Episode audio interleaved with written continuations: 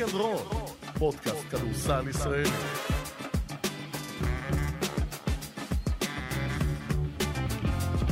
Pick and roll 17 לחודש מרץ 2021, מהדורת יום רביעי.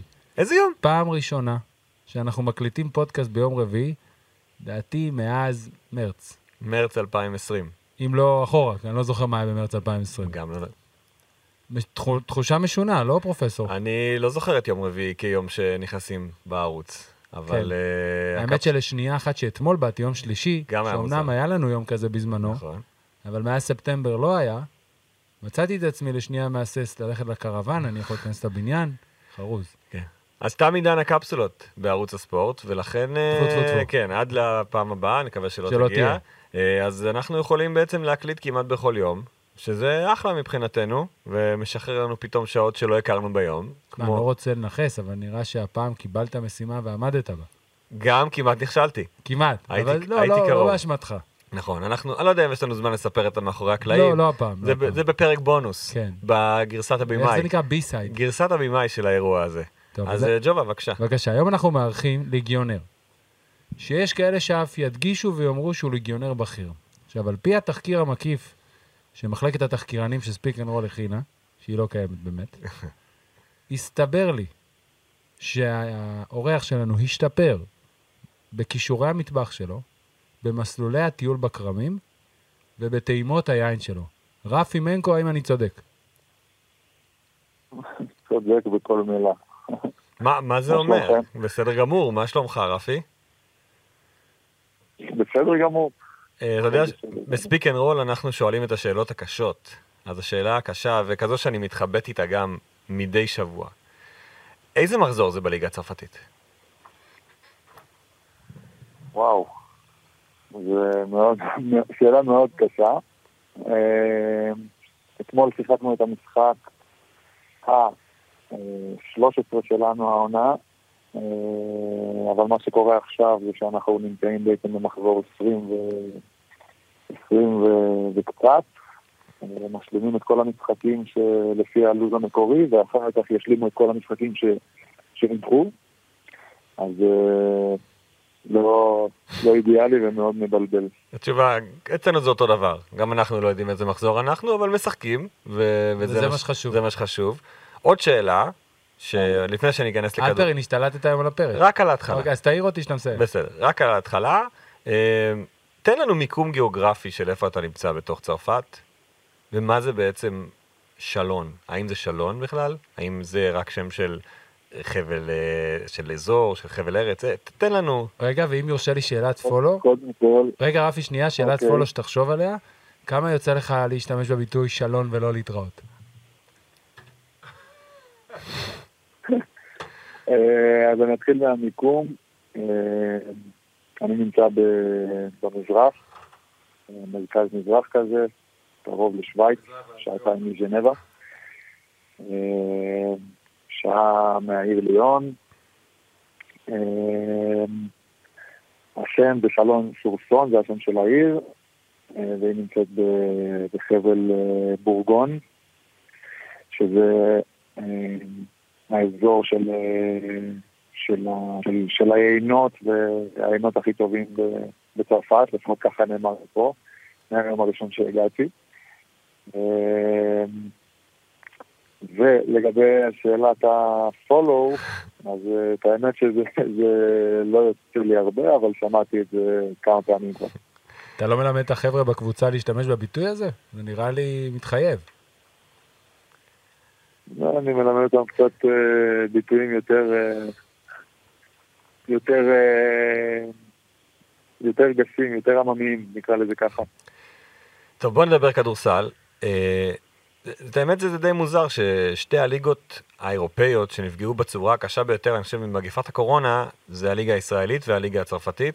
בשתיהן אתה שיחקת, בשתיהן אתה נפגעת, בשנה שעברה שהליגה הופסקה ואז המשיכה בעצם בעונת הקורונה המוזרה הזו באילת, ואז עברת לצרפת והתחילה העונה והיה קהל, ואמרנו, וואו, תראו איזה יופי, הצרפתים עושים את זה, ואז בום.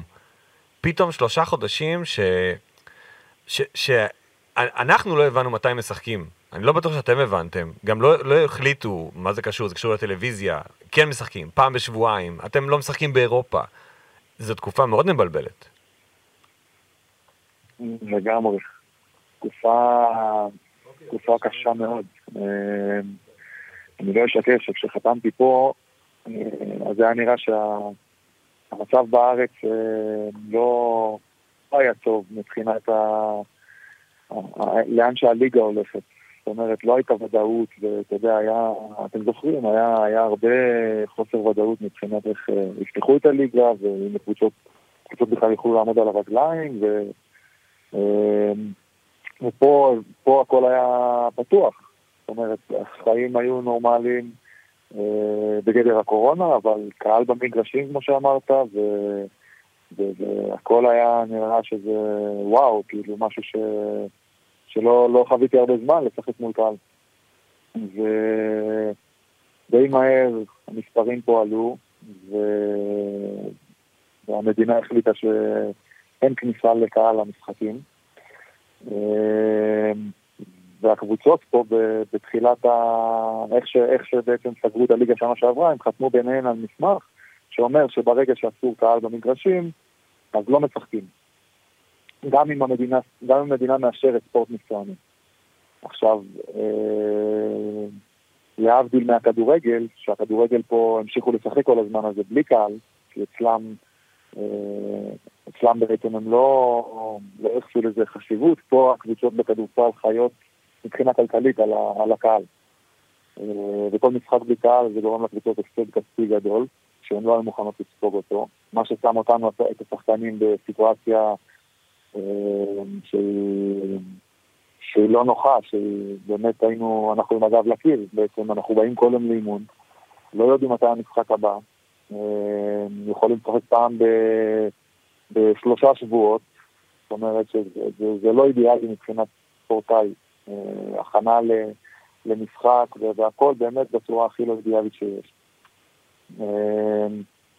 ובעצם הקבוצות פה הסתכלו על זה רק בפן הכלכלי.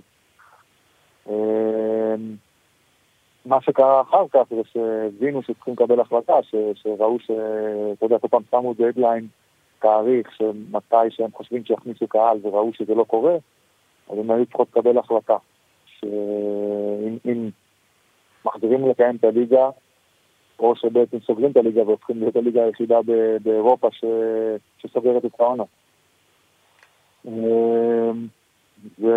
ואז שמו את מרץ, אחרי החלון של הנבחרות, תאריך שממנו מחזירים את הליגה ומשחקים לוז, שהוא הפך להיות לוז מטורף בגלל כל המשחקים שנדחו. וזהו, עכשיו מאז אנחנו משחקים. יש לנו, השבוע היו שני משחקים, שבוע הבא שני משחקים, וזה רק הולך להיות יותר אינטנסיבי. אני חושב שבמה אנחנו הולכים לשחק כל יומיים או שלושה. אבל זהו, זה בקצרה על מה שאני חוויתי. ואיך שומרים, גם אתה באופן אישי וגם הקבוצה, איך שומרים על חדות משחק? זאת אומרת, אתה בא, אתה מתאמן כל יום, אתה לא יודע, כמו שאתה אומר, מתי המשחק הבא. איך שומרים על האדג' הזה? כי ראינו למשל פה שהייתה את ההפסקה האחרונה, ואז חזרו, היה משחק הפועל ירושלים מכבי ראשון לציון בבלקנית, וראית שראשון לציון במחצית הראשונה פשוט לא חדה. משהו לא משנה כמה מתאמנים, שאתה אומר אולי תאמנו על הכל ואמורים לדעת הכל בעל פה, אבל משהו בחדות של המשחק הלך לאיבוד. איך שומרים על זה בתור קבוצה? אז קודם כל אין משהו שיכול לדמות ברמה של אחד לאחד משחק. חדית משחק. לא משנה, גם אם זה משחקי אימון, וגם אם זה האימון הכי אינטנסיבי בעולם, זה בחיים לא יהיה כמו במשחק. אז אי אפשר לשמור על חדות כמו שכולנו היינו רוצים. עשו לנו הרבה משחקי אימון, כל פעם שנניח יש הפסקה עכשיו לשלושה שבועות, אז בשבוע השני והשלישי עושים משחקי אימון על מנת להגיע בכושר משחק שהוא טוב, אבל יכול להגיד על עצמי שלשמור על החדות היה לי מאוד קשה, ומגיע למשחק אחרי שלושה שבועות שאתה רק מתאמן, ואתה רוצה לשחק הכי טוב שאתה יכול, וזה לא קל, זה לא קל. אני שמח שעכשיו אנחנו הולכים לשחק הרבה, מה שיעזור לכולם. וגם בפן הנפשי, זה שם אותי בסיטואציה שאני רואה כל הליגה בארץ משוחקת, אני רואה כל החברים משחקים, ואני נמצא במדינה רחוקה, מנותק מכולם, כי אי אפשר לבוא לפה לבקר, לא חברים, לא משפחה. הולך כל יום לאימון בלי שאני יודע מתי המשחק הבא, זה שם אותי בסיטואציה נפשית לא פשוטה. שזה היה התמודדות. עכשיו, כשאתה מדבר על הסיטואציה שלך, לא פשוטה, אני חושב שיש פה לא מעט קבוצות בארץ שהיו שמחות לקלוט אותך חזרה, אולי אפילו קבוצת האם שלך, הפועל ירושלים, שהייתה גם באיזשהו משבר. האם זה בכלל עמד על הפרק שתחזור לישראל? מישהו דיבר איתך? הסוכן שלך? אני לא ראיתי על הפרק לחזור לארץ, לא בשלב הזה. ידעתי שהשנה הזאת היא הולכת להיות שנה מאתגרת, וקיבלתי את ההחלטה לצאת לאירופה, לא בשביל לחזור אחרי כמה חודשים. זאת אומרת, אני עדיין רוצה למטות את עצמי פה ולהביא הכי רחוק שאני יכול דרך אירופה. כמה מהעובדה שאתה כבר בעצם עשית משהו דומה, אמנם בתוך ישראל, ועזבת את הבית בגיל 16 לאקדמיה, כמה זה משהו ש... ואתה גר לבד. אתה העתקת ממני את השאלות? לא תיאמנו בפני. לא, רפי, זה לא יפה, אתה יודע, אני כתבתי את זה אצלי, והוא לקח לי את השאלה. אז שאלה הבאה היא שלך, ג'ובה. טוב, בסדר, בבקשה. אתה יכול לחזור לרפי. השאלה היא בעצם, כמה מזה שאתה כבר די רגיל לחיות לבד, ועזבת את הבית בגיל צעיר, והלכת לאקדמיה, ואתה משחק הרבה שנים מחוץ לבית, כמה זה עזר לך בהתמודדות הזו, שאנחנו יודעים שהיא מאוד מאוד לא פשוטה, אבל אולי אם אתה כבר מכיר אותה מאיזשהו פן אחר אצלך, אז אתה מצליח להתמודד עם זה. קודם כל, כל מה שעברתי מגיל צעיר, האקדמיה, ואז לעבור בהמשך בקריירת בוגרים לגור מחוץ לבית, זה משהו שמאוד מחשל ונותן את הכלים להתמודדות הזאת. אבל עם זאת שום דבר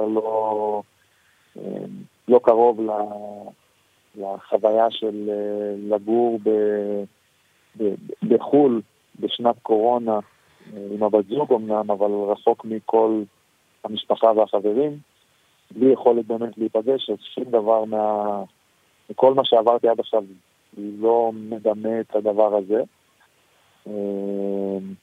אז זהו בעצם, זה חוויה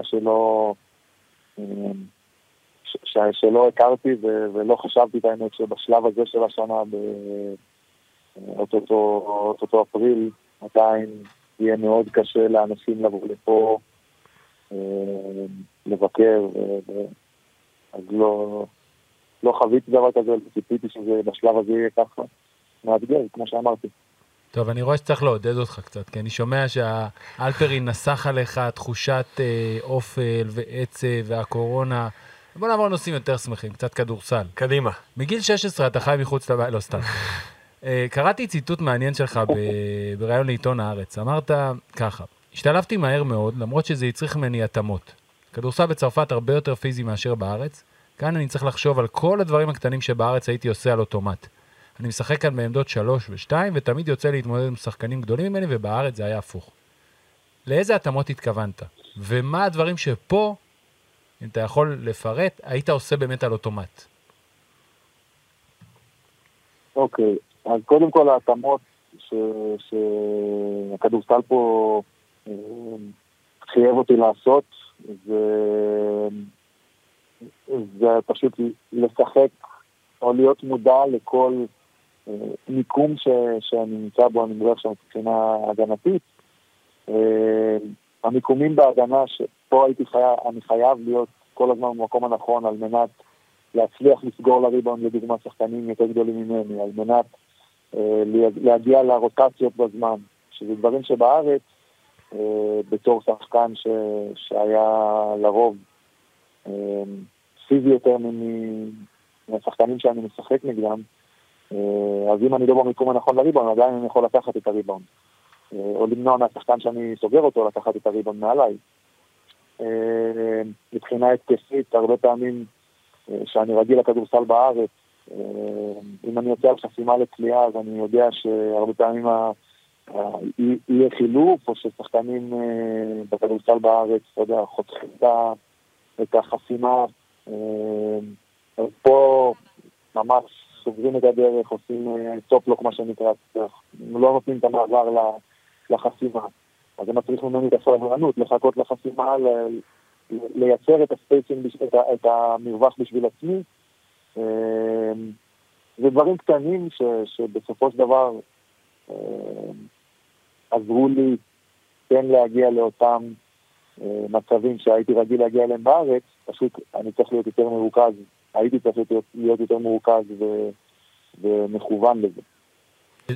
עכשיו שכחתי מה השאלה השנייה שלך הייתה? אם שכחת, לא, שאלתי, אני חושב שהסברת, חיברת את זה ביחד, מה פה היית עושה על אוטומט? זאת אומרת, אבל הסברת את זה יפה ביציאה לחסימה ובמיקומים ההגנה ובריבון. עכשיו, כל הדברים האלה שציינת ששונים והשתנו, זה דברים שאתה עובד עם מאמן באימונים שמהירים לך, או מהניסיון שלך אתה כבר לומד לתפוס אותם תוך כדי משחקים ושאתה רואה וידאו ובהכנות? קודם כל זה הרבה מהניסיון שצברתי. אם אני פעם אחת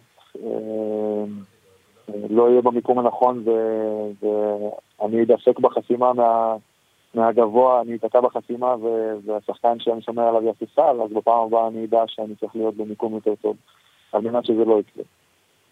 בנוסף, יש, עם המאמן פה היו לי הרבה סשנים של וידאו ושיחות על זה. עוד משהו שהמאמן, אתה מאמן פה כל הזמן מההתחלה דיבר איתי עליו, ושהוא יודע שאני רגיל בארץ להחליף כל חסימה, אנחנו בעצם מחליפים בארץ. 1-4, לפעמים 1-5, מחליפים הכל. ופה זה לא קורה. כאילו, אני יכול לשחק נגד 5 שהוא 2-20, שאין דבר כזה בארץ, או מול 4 שהוא 2-10, שיכול לקחת אותי פוסט-אפ, שבארץ אני רגיל להחליף בעיניים עצומות, ופה אין דבר כזה, לא מחליפים. אז זה גם איזושהי הקמה, ובשיחות איתו ובווידאוים איתו, זה דברים שעבדנו עליהם. אז כן, יש הבדל. אני חושב שיצא איזושהי סטיגמה לליגה הצרפתית, ובכלל לכדורסל הצרפתי. אני לא מדבר על הטופ, אוקיי? אני לא מדבר על רודי גובר, טוני פארקר, כל מה שבאמת הכרנו בשנים האחרונות. אז העובדה שהשחקנים הצרפתיים הם אתלטים, הם חזקים, אבל ברמה הטכנית הם מאוד לוקים בחסר. עכשיו, אתה בתור אחד ששיחק גם בליגה הישראלית, בקבוצות הטובות ביותר כאן, וגם עכשיו משחק בליגה הצרפתית ופוגש את השחקנים הצרפתיים, יש מקום להשוואה בין שתי הליגות האלו, או שהעובדה שמשחקים כדורסל כל כך שונה בצרפת, זה לא בר השוואה? אין מקום להשוואות. אני חושב שלא טעית בתיאור שלך לגבי השחקן הצרפתי. זאת אומרת, יש פה יכולת פיזית ואתלטית לא מהעולם הזה. אני רואה משחקים של האספואר, שזה הקבוצת בת עד גיל 21, הם משחקים לפנינו בדרך כלל, ואני רואה משחקים ואתה רואה שם ילדים בני 18-19 קופצים לשמיים ובאמת בשלים כבר לשחק ברמת בוגרים, מה שאצלנו בארץ ילד בן 18 עדיין לא שם, לרוב. אז אין באמת דרך להשוות. אני חושב שבגלל שאנחנו הישראלים פחות אתלטים בטבע שלנו, נקרא לזה, אז זה מכריח אותנו לשחק יותר עם הראש ולחשוב יותר ולחפש יותר את הגטים, את המרווחים, ופחות את לעבור שחקנים באחד על אחד עם היכולות האתלטיות. אז אני חושב שזה ההבדל בין השחקן הישראלי לשחקן הצרפתי. אולי זה רק תחושה שלי, לפחות מה שאני רואה כאן מהתקשורת הצרפתית ומאיך שהקבוצות הצרפתיות משגררות את עצמן החוצה, יש איזושהי תחושה של מרמור לגבי המעמד של הכדורסל הצרפתי בתוך הספורט הצרפתי, כי אנחנו יודעים שפה נגיד כדורסל זה הספורט השני. בצרפת יש רוגבי, יש טניס, יש כדורגל כמובן, יש הרבה ענפי ספורט שמגיעים לפני הכדורסל, וזה גם השפיע על ההקצבות בתקופת הקורונה, עוד אחת מהסיבות שלא המשיכו לשחק. עד כמה אתה מרגיש שיש תחושה של רגשי נחיתות בתוך הליגה הצרפתית? גם חוזה הטלוויזיה, הוא לא חוזה טלוויזיה כמו שאנחנו מכירים פה, יש בעצם משחק אחד שמשודר בשבוע וכל השאר משודרים דרך האינטרנט. זה משהו שמדברים עליו, שאתם מרגישים אותו? לא, לא באמת, לא יצא לי להרגיש משהו כזה. דווקא ממה שאני מרגיש שמאוד כל השיווק שלהם במדיה אני מדבר על הקבוצה שלי עכשיו, כן, כי אני לא מכיר מספיק את שאר הקבוצות והליגה, אבל אני מאוד מרגיש שהם עושים פה ופיתוח התחום הזה ולהנגיש את זה לקהל, ובמשחקים שהיה, כן, האולם שהיה אפשר קהל, אז האולם היה מלא, זה דווקא הרגיש לי שכן יש עניין פה סביב הקבוצה. עכשיו, אחד השחקנים שאתה משחק איתם בשלון, פרופו הרבה שחקנים צרפתים גדולים שהזכיר עודד, זה מיקאל ג'לבל, שבאמת עשה קריירה עשירה ברמות הכי גבוהות, מסיאטל סופרסוניקס אפילו, עלי רחמה, אם אפשר להגיד דבר כזה. יש העבר. וריאל מדריד וקבוצות ועבר. איך זה לשחק עם שחקן ותיק ומנוסה כזה? זאת אומרת, לצורך העניין, אני חושב שמבחינת הליגה שלנו זה המקבילה של גיא פניני. כן. אני לא באמת חושב שהוא דומה לו, אל תיכנס לשוק, הוא לא באמת פניני, רק ברמת שחקן כל כך מנוסה שמשחק עם שחקנים חדשים. אני מבין את הנקודה. קודם כל זה ששחקן כזה שעבר כל כך הרבה, ואנחנו על אותה עמדה, זה נותן לי הרבה מקום ללמוד ממנו. ולשמוע את הסיפורים של כל הדברים שהוא עבר, אם זה לזכות באליפות אירופה עם הנבחרת, או ה-NBA שהוא עשה, או ריאל מדריד, אתה יודע, הרבה דברים שהוא עבר בקריירה, זה באמת... אני אמנם הייתי צעיר שהוא היה במקומות האלה, אבל לשמוע את זה, זה באמת נותן הרגשה של וואו, אני משחק עם בן אדם שהגיע לטופ, הוא היה ברמות הכי גבוהות, ראה דברים, ואני מנסה לשאול, להבין, ללמוד, כי הוא באמת היה ברמות הכי גבוהות, זה משהו שהוא חוויה בשבילי. עכשיו, אחד הדברים שביררתי לגביך, שמחלקת התחקירנים שלנו בררה. עבדה קשה על השירה. עבדה קשה על תחקיר רפי מנקו. זה שאתה מהדמויות האלה, סליחה שאני מתאר אותך בפניך, שבתוך קבוצה מאוד דומיננטי בחדר הלבשה. יודע לדבר עם השחקנים, לדובב אותם, להכיר את הסיפור שעומד מאחוריהם, לפצח את האישיות שלהם. עכשיו, מעניין אותי, אני מניח שלא השתנית כמובן באישיות, אבל שאתה מגיע בעצם מקום אחר, בתור שחקן זר, שגם יש פה עניין של שפה ושחקנים מכמה מקומות, יש אנגלית, יש צרפתית, ודברים מהסוג הזה, עם התכונה הזאת שלך, בעצם נשארה אותו דבר. בדיוק עכשיו הזכרת את זה, שאתה מדבר הרבה עם מיקאל ג'לבל. אני לא אחשוף את המקורות, אז אל תשאל אותי מי סיפר. לא, אז בוא תחשוף אותם.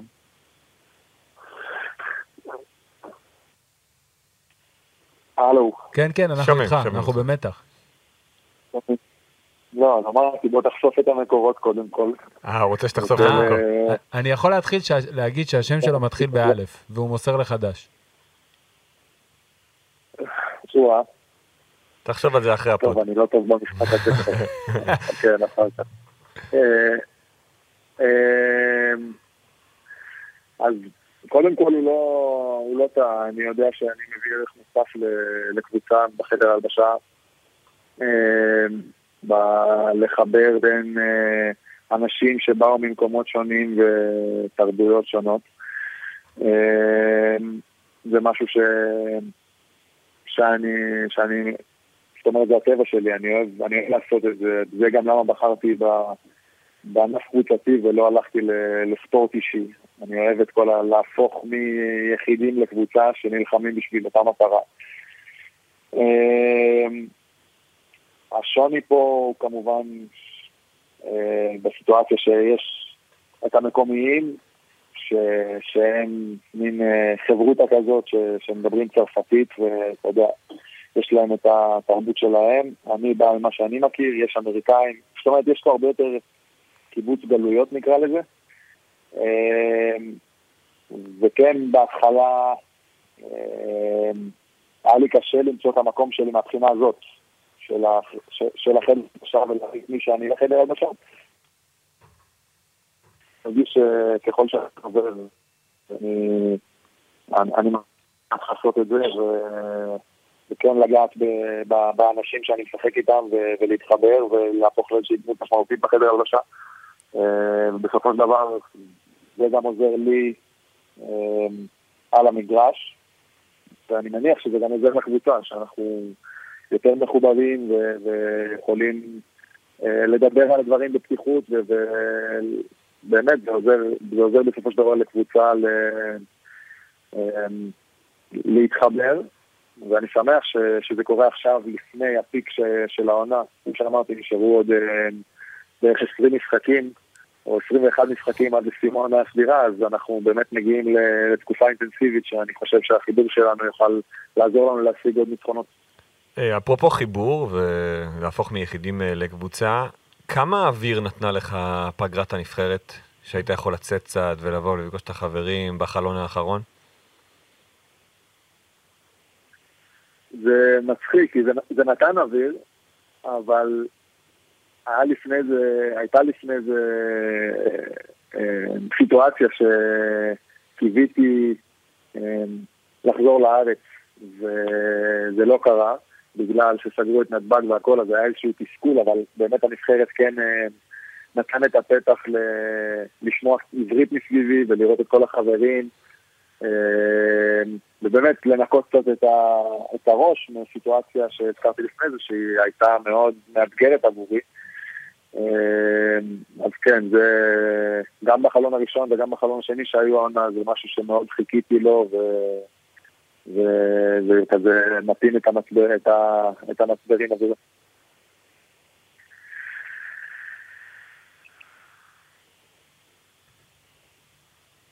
כן. נעלמת, רפי, או שאתה איתנו? פשוט סיימת התשובה. אני סיימתי. אלפרין היה במתח, הוא לא היה... אם אני יכול להמשיך? לא. ג'ובה. אוקיי, עכשיו, הזכרת נבחרת, זה טוב. תראה, בכדורסל של השנים האחרונות, ב-NBA זה נהיה דיון קצת יותר רחב, אבל העמדות מתשתשות בין השחקנים. גם הזכרת יפה בכדורסל פה בליגה בארץ, 100 חילופים, ושחקנים עושים הכל, ואתה יכול לשמור גם את הרכז וגם את הסנטר, כי כולם דומים. אבל אם אני אסתכל עליך באופן ספציפי, אני חושב שאני יכול להגדיר אותך כסמול פורד הבכיר בכדורסל הישראלי. זאת אומרת, יש לנו הרבה גארדים, שפע של גארדים, אנחנו בתקופה כזאת. יש גם עומק בעמדת הפאוור פורד בשנתיים, שלוש האחרונות, והגבוהים הם אף פעם לא היינו משפעים והגבוהים כמו בצרפת, אבל יש לנו. ויחד עם זאת, אתה היחיד שאני יכול להגיד שהוא הוא ה-small forward הבכיר, זה גם העמדה שאתה פותח בחמישייה בנבחרת ישראל בכל הקמפיינים האחרונים. אתה יכול לנסות לעזור לי להגדיר מה זה היום small forward בכדורסל שאנחנו משחקים פה? אם בכלל עוד יש דבר כזה? כי גם אמרת בציטוט שהזכרתי שאתה נע בין 2-3 בצרפת. כן. אני חושב שאיך שהתחלת את השאלה, ושם האמת בכדורסל המודרני. זאת אומרת, בעיניי, אין דבר כזה יותר עמדות. זה לא... העמדה היחידה שעוד איכשהו נשארה כמו שהיא, וגם מתחילה להשתנות, זה החמש. שאתה רואה שהיום הרבה שחקנים בעמדה חמש יכולים לזרוק ולקלוע מרחוק ולרצפה. אז אני חושב שהיום לנתח שחקנים לפי עמדות, או להגדיר בין עד 2, 3, 4, 5, זה לא זה לא נכון בכדורסל. שההסתכלות צריכה להיות לפי מה שהשחקן מביא למגרש. זאת אומרת, אם יש שחקן עם קליעה, אז הוא שחקן עם קליעה, ויש שחקן שהוא מייצר, אז הוא מייצר. זה לא משנה אם זה עמדה 5 או 1 שמייצר. בסופו של דבר אתה מרכיב קבוצה מהפאזל של מה שאתה רוצה, איך שאתה רוצה לבנות את הקבוצה. אם זה קבוצה שהיא מבוססת על קליעה, אז אתה תבנה את זה עם שחקנים שמבוססים על קליעה, וכנראה שתביא מישהו או שני שחקנים שיוכלו לייצר ולרווח כמו שחולון עושים. בחולון אנחנו רואים את זה יפה, אין שם באמת 5 ואין שם באמת, זה הרבה פורורדים, כולם יכולים לקלון רחוק, יש שם שני שחקנים שהם מייצרים מדהים עבור הקבוצה, ואתה רואה, זה כדורסל שהוא אמנם קצת שונה, אבל אני חושב שלשם הכל הולך. זאת אומרת, זה כבר לא כמו שזה היה. אחד הוא אחד, הוא צריך לסדר את המשחק. 2 הוא זה שצריך לעזור והוא סקורר. 3 הוא יכול לצריך גם בפנים וגם בחוץ. זה כבר לא ככה. אתה בעצם מקטלג את זה לכדורסל לפי תכונות ולא לפי עמדות. לגמרי. אז מה התכונה הבולטת בנבחרת ישראל נכון להיום, שנתנה בעצם את הובילה להצלחה הזו של הנבחרת בקמפיין הזה, בחלונות האחרונים? אני חושב שמה שיפה בשיטה שלנו בנבחרת, זה שקודם כל זה השיטה של עודד עם הפיק אנד רולים, אבל כל שחקן יש לו כל שחקן מביא את החוזקה שלו לתוך התפקיד בנבחרת. אם זה אני עם היכולת קליעה שלי והתנועה בלי כדור, אז זה מה שאני עושה, זה החוזקה שלי, אז זה מה ששם עוד רוצה שאני אהיה. בטח בסיטואציה שאין הרבה זמן להתכונן למשחקים, אז כל אחד באמת צריך להידבק לחוזקות שלו. ומי שטוב, מי שהחוזקה שלו זה לשחק, להיות עם הכדור בפיק אנד רול, אז הוא יהיה עם הכדור בפיק אנד רול. הגבוהים, עם השורט רול ולקרוא מצבים. אני חושב שהיופי שלנו זה שכל מי שעולה למגרש יודע בדיוק מה הוא צריך לעשות ואיך הוא מביא את החוזקות שלו לידי ביטוי בתוך הדבר הזה שנקרא נבחרת ישראל. ומה יקרה אבל אם עודד קטש לא יהיה זה שייתן לכם להביע את החוזקות שלכם? אז יגיע מישהו אחר, והוא יעזור לכולם, ונבחרת שכבר התגבשה, תעזור גם לאותו מאמן שיגיע. ואני מאמין שבדור הנוכחי יש לנו מלא שחקנים טובים שיכולים לשחק טוב. אם זה עבור עודד כולנו נשמח, כי כבר עברנו איתו אישית, ואם זה עבור מאמן אחר, אז גם זה... נשמח כי אנחנו מייצגים את המדינה ואנחנו רוצים להפסיק על הפלא טוב ביותר. הזכרת את השיטת משחק של עודד בנבחרת, גם זה משהו שמאפיין אותו לאורך השנים, זה כבר נהיה איזושהי כותרת כזאת, הכדורסל של עודד קטש. אז הוא היה תגיד בתור זה שגם עבד איתו בקבוצה ועובד איתו בנבחרת בכל השנים, משחק תחתיו בנבחרת בשנים האחרונות, כמה זה קשה, כמה זה פשוט, כמה קל להבין את זה, למה יש שחקנים שאולי קשה להם להשתלב כי אין את התכונות, בגלל שהפיינת את זה כל כך יפה שהיום הכדורסל יותר שייך לתכונות מסוימות של שחקנים, האם זה אומר, אני לא רוצה לסבך אותך עם אף אחד, אנחנו באמת מדברים ברמה העקרונית, האם זה אומר ששחקנים שאין להם את אחת מהתכונות שמאפיינות המשחק הזה יכולים להשתלב, או שאם יש להם חוזקות הם ימצאו את המקום? אני חושב בהמשך לתשובה על התכונות, הכדורסל היום, אם אני תחלק את זה לסוגי שחקנים, או לפשט את זה, זה מתחלק לשחקנים שצריכים את הכדור ביד שלהם, על מנת להיות טובים, ולהביא את עצמם לידי ביטוי, ושחקנים שיודעים לשחק גם בלי הכדור. תנועה בלי כדור, יציאה על חסימות, לעשות את הפעולות, שהם בלי הכדור שעוזרות לקבוצה. עכשיו, בשיטה של עודד, מה ששאלת, אז אני חושב שהקושי של חלק מהשחקנים להבין אותה, זה בגלל איך נקרא לזה, ההרגל שלהם להיות הרבה עם הכדור, וחוסר היכולת להבין שאתה יכול להיות משפיע וטוב גם אם תלמד לפרק בלי הכדור. אם הצלחתי לענות על השאלה שלך. הצלחת, אתה עונה פה ממש מעניין. לא, זה באמת, אתה רואה כשנגיד הפועל ירושלים, שנבנתה סביב עודד קטש, שציעו השיטה שלו. מתקשה. מאוד מתקשה עכשיו ללכת לשיטה חדשה, כי אני מניח שהשחקנים צריכים או לגלות מחדש את התכונות שלהם, או להביא דברים שאין להם, למאמן אחר. כן, אני חושב שבסיטואציה שנוצרה בפועל ירושלים, אחרי בגלל שלעודד יש שיטה מאוד ספציפית שאנשים כבר התרגלו לרוץ, אני חושב שבגלל זה היום אנחנו רואים טיפה קושי נקרא לזה, שזה היה מאוד טבעי בעיניי, כי הקבוצה באמת רצה כל כך הרבה זמן שיטה מסוימת, וזה שחקנים שרצו ביחד באותה שיטה, אז אני חושב שזה קושי שהוא מאוד טבעי. רפי, אתה היית קפטן נבחרת הקדטים, עסקת בנבחרת הנוער, היית גם קפטן נבחרת העתודה, שאני חושב שזה גם הנבחרת שאתה הכי מזוהה איתה, כי זו הייתה אליפות הגילאים הטובה ביותר שלך, וכשאתה מסתכל על הסגל של אותה נבחרת ב-2014, אני אקריא את השמות. בדרך כלל יש שמות שלא מכירים, זה לא המצב במקרה הזה. זה חואקין שוחמן, זה נאור שרון, זה אדם אריאל, גולן גוט, יונתן מור, איתי סגב, אתה, עידן זלמנסון, תומר גינת ואיגור קושוב. כל זה בנבחרת אחת, שסיימה רק במקום השביעי, אמנם באליפות ההיא, אבל אני לא חושב שהייתה לנו נבחרת שכמעט כל השחקנים בה הפכו להיות שחקנים של ליגת העל. אני חושב שהנבחרת היחידה שאני יכול לציין ככה באינסטינקט, זה הנבחרת של 80-81. העתודה של 2000, כולם. כן. והיא זכתה גם במדליה, אבל שוב. נכון. אבל אנחנו בטח לא, לדעתי זה משחק שאתה לא שוכח, נכון רפי, המשחק מול סרביה? יום שוכח אותו.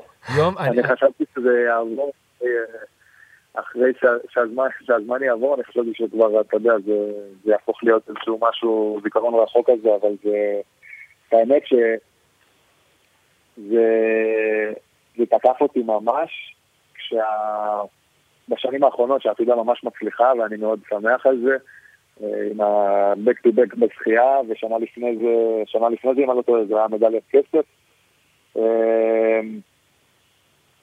אני שם זה ממש תקף אותי, כי אני, כמו שאתה אומר, אני מסתכל על הסגל שהיה לנו אז,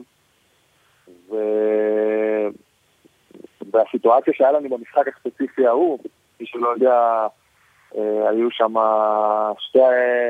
שתי הערכות, יום שישי בצהריים, שתי הערכות, משחק, זה היה לפני ארוחת שישי, אנחנו היינו אמורים לשבת לאכול ארוחת שישי, ואף אחד לא יכול לעזוב את המסך.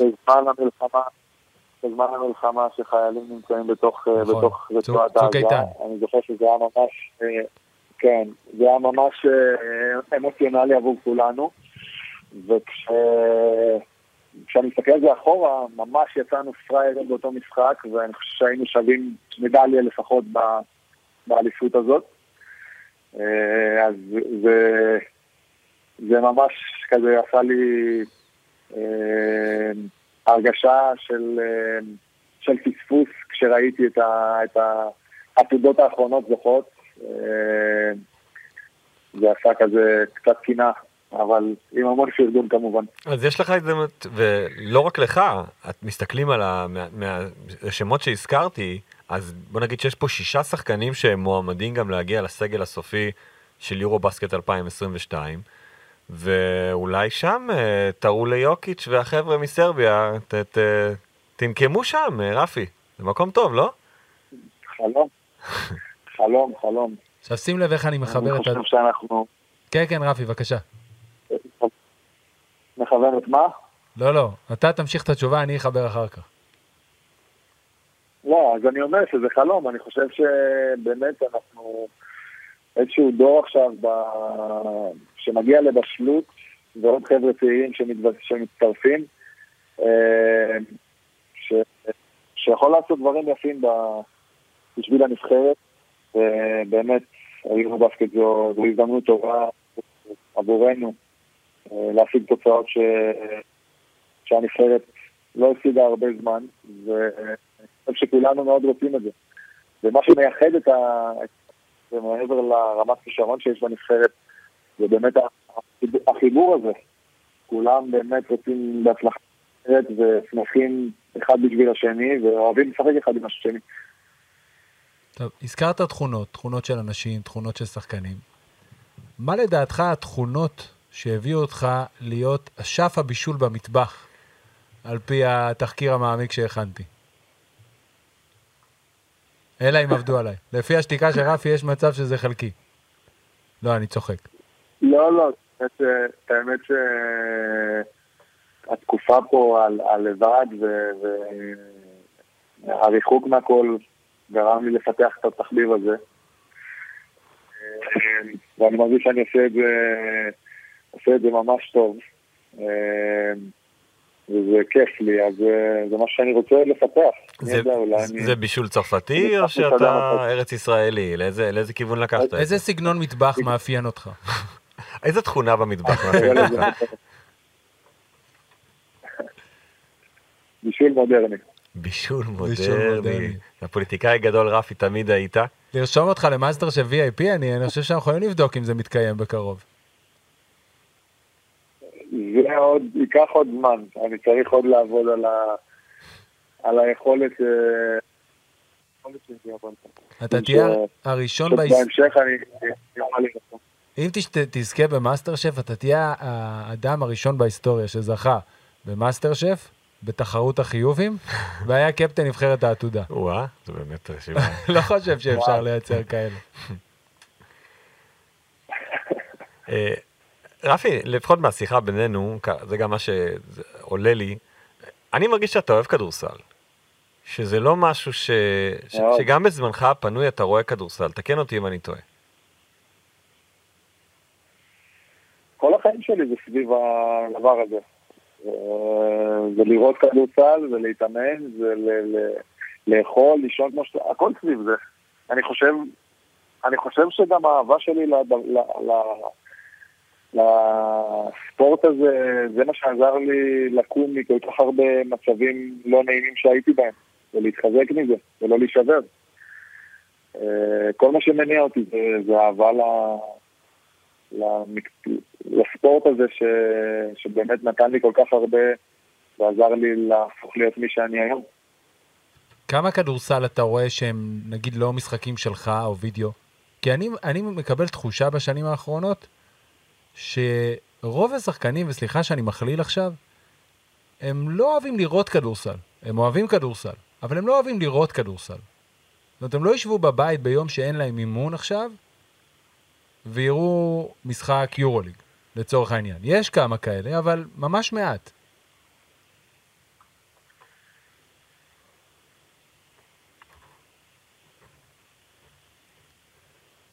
אני יודע אני יודע שמהסביבה הקרובה שלי, מהחבר'ה של הכדורסל, כולם אוהבים לראות, וכולם יורוליג, ומשחקים שמשודרים מהליגות האירופאיות השונות.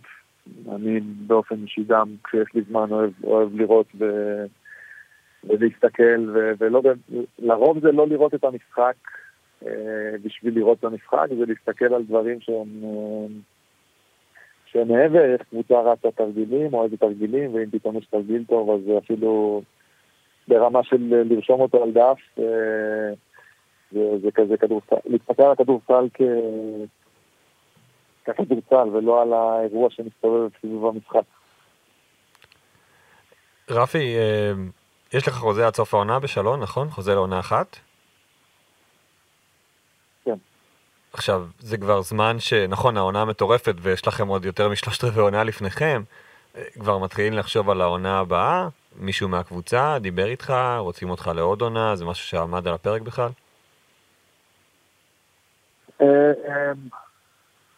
לא, זה לא הגיע לרמה כרגע של משא ומתן, וממש להיכנס לדברים, אבל כן היו...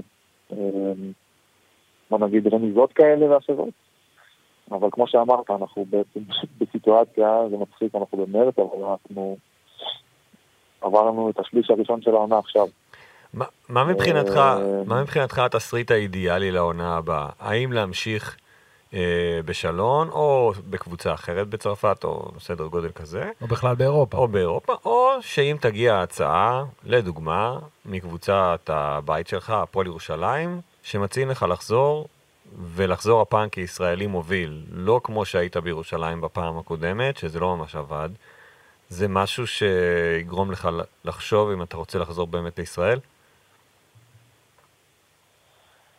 בגדול, השאיפה זה כמו שאמרתי מקודם, להמשיך להתקדם פה, למצוא איך אני ממצאת את מפה ומתקדם ומגיע באמת לרמות הכי גבוהות מפה. לגבי ההמשך של השאלה שלך, אני לא שולל שום דבר כמובן, אבל אני כן רוצה לראות איך, כמו שאמרתי, לא יצאתי ועזבתי את הכל ועשיתי את כל ההתרבה בשביל לוותר על זה כל כך מוקדם. אני מאמין שהזמן יעבור בשאיפה שהקבוצה תצליח פה ואני אעשה כדור סל טוב, ובאמת אני יודע יותר לאן נושבת הרוח לקראת העונה הבאה. אנחנו מקווים בשבילך שתישאר כמה שיותר בחול. אני חושב שלאורך השנים, מה שאתה מבין מרעיונות ושיחות עם שחקני כדורסל שכן יוצאים לאירופה וחוזרים, שהם מסכמים ונזכרים וכאלה, אחת סוגיות שתמיד עולה, זה לנסות קצת יותר להישאר באירופה, אז לכן מפה אני מצרף את עודד מבלי לשאול את דעתו. אני מאחל לך שתישאר בחול, ושתיגמר הקורונה. ושתזכה במאסטר שווי IP. לא, אני רוצה שהוא יחיה בחול גם באמת, שלא יהיה תקוע בבית. שיחיה את צרפת, שיהיה לו כיף. אני חושב שהם חייבים, תשמע, אני חושב ש... תגיד לנו, אני לא יודע. תגיד אתה, יצא לך קצת לחוות את צרפת כארץ? כן, יצא, כשהגעתי, כמו שאמרתי, הכל היה פתוח, המסעדות והחיים, היו פה חיים, אז... יצא לי קצת לחוות, היה אמנם לתקופה של חודשיים וחצי נגיד. אז כן, טעמתי את האוכל שלהם וחוויתי מהתרבות, וכמו שהתחלתם עם הסיורי קרמים ויינות שיש פה מסביבי, זה משהו שמטורף, כאילו ענפים, ולראות את הקרמים, וזה לא... זה מטורף, ראיתי קצת ערים שונות מסביבי ונופים, אז כן יצא לי, אבל כמו שעודד אמר, אז לחוות את חול בעצם בלי קורונה, זה משהו שאני גם מאחל לעצמי. גם אנחנו מאחלים לך, ואני רק רוצה דבר אחרון לפני שאנחנו משחררים אותך, אני יודע שהרבה מהעוקבים שלנו והמאזינים מאוד אוהבים יין, והאם יש לך כמה המלצות לגבי יין לפני שאנחנו משחררים אותך להמשך היום שלך בשלון ולא להתראות? אני מאוד ממליץ על השרדונה משרבון. השרדונה שלהם פה יוצא דופן. מעולה. יפה. רפי מנקו, תודה רבה. היה ממש כיף. תחזיק מעמד בעונה הצפופה שסוערת עליך, ואני מקווה שעד סוף העונה, שנראה שיש עוד קצת זמן, באמת תצליח להסתובב ולטייל וליהנות. הרווחת. תודה רפי. תודה לכם. עד כאן ספיק אנד רול הפעם. אנחנו מזמינים אתכם להאזין לאפליקציית 5 רדיו ולשמוע עוד פודקאסטים נפלאים מבית ערוץ הספורט, פודקאסט ה-NBA שחגג את פרק 100 שלו, הנושא המתמיד ועוד פודקאסטים אדירים, כמו גם תוכנית הרדיו שלנו 5 באוויר ושידורים ישירים. פרופסור אלפרין, תודה רבה. יופי של עבודה, לא פישלת הפעם בכלום. זה בפרק מאחורי הקלעים, ואיזה תחקיר, איזה תחקיר שלך היום. יופי של עבודה, חבר'ה. זה מחלקת התחקירנים, כל הכבוד לכם. עד כאן ספיק אנד רול הפעם, להתראות. אורובואר. שלום ולא להתראות.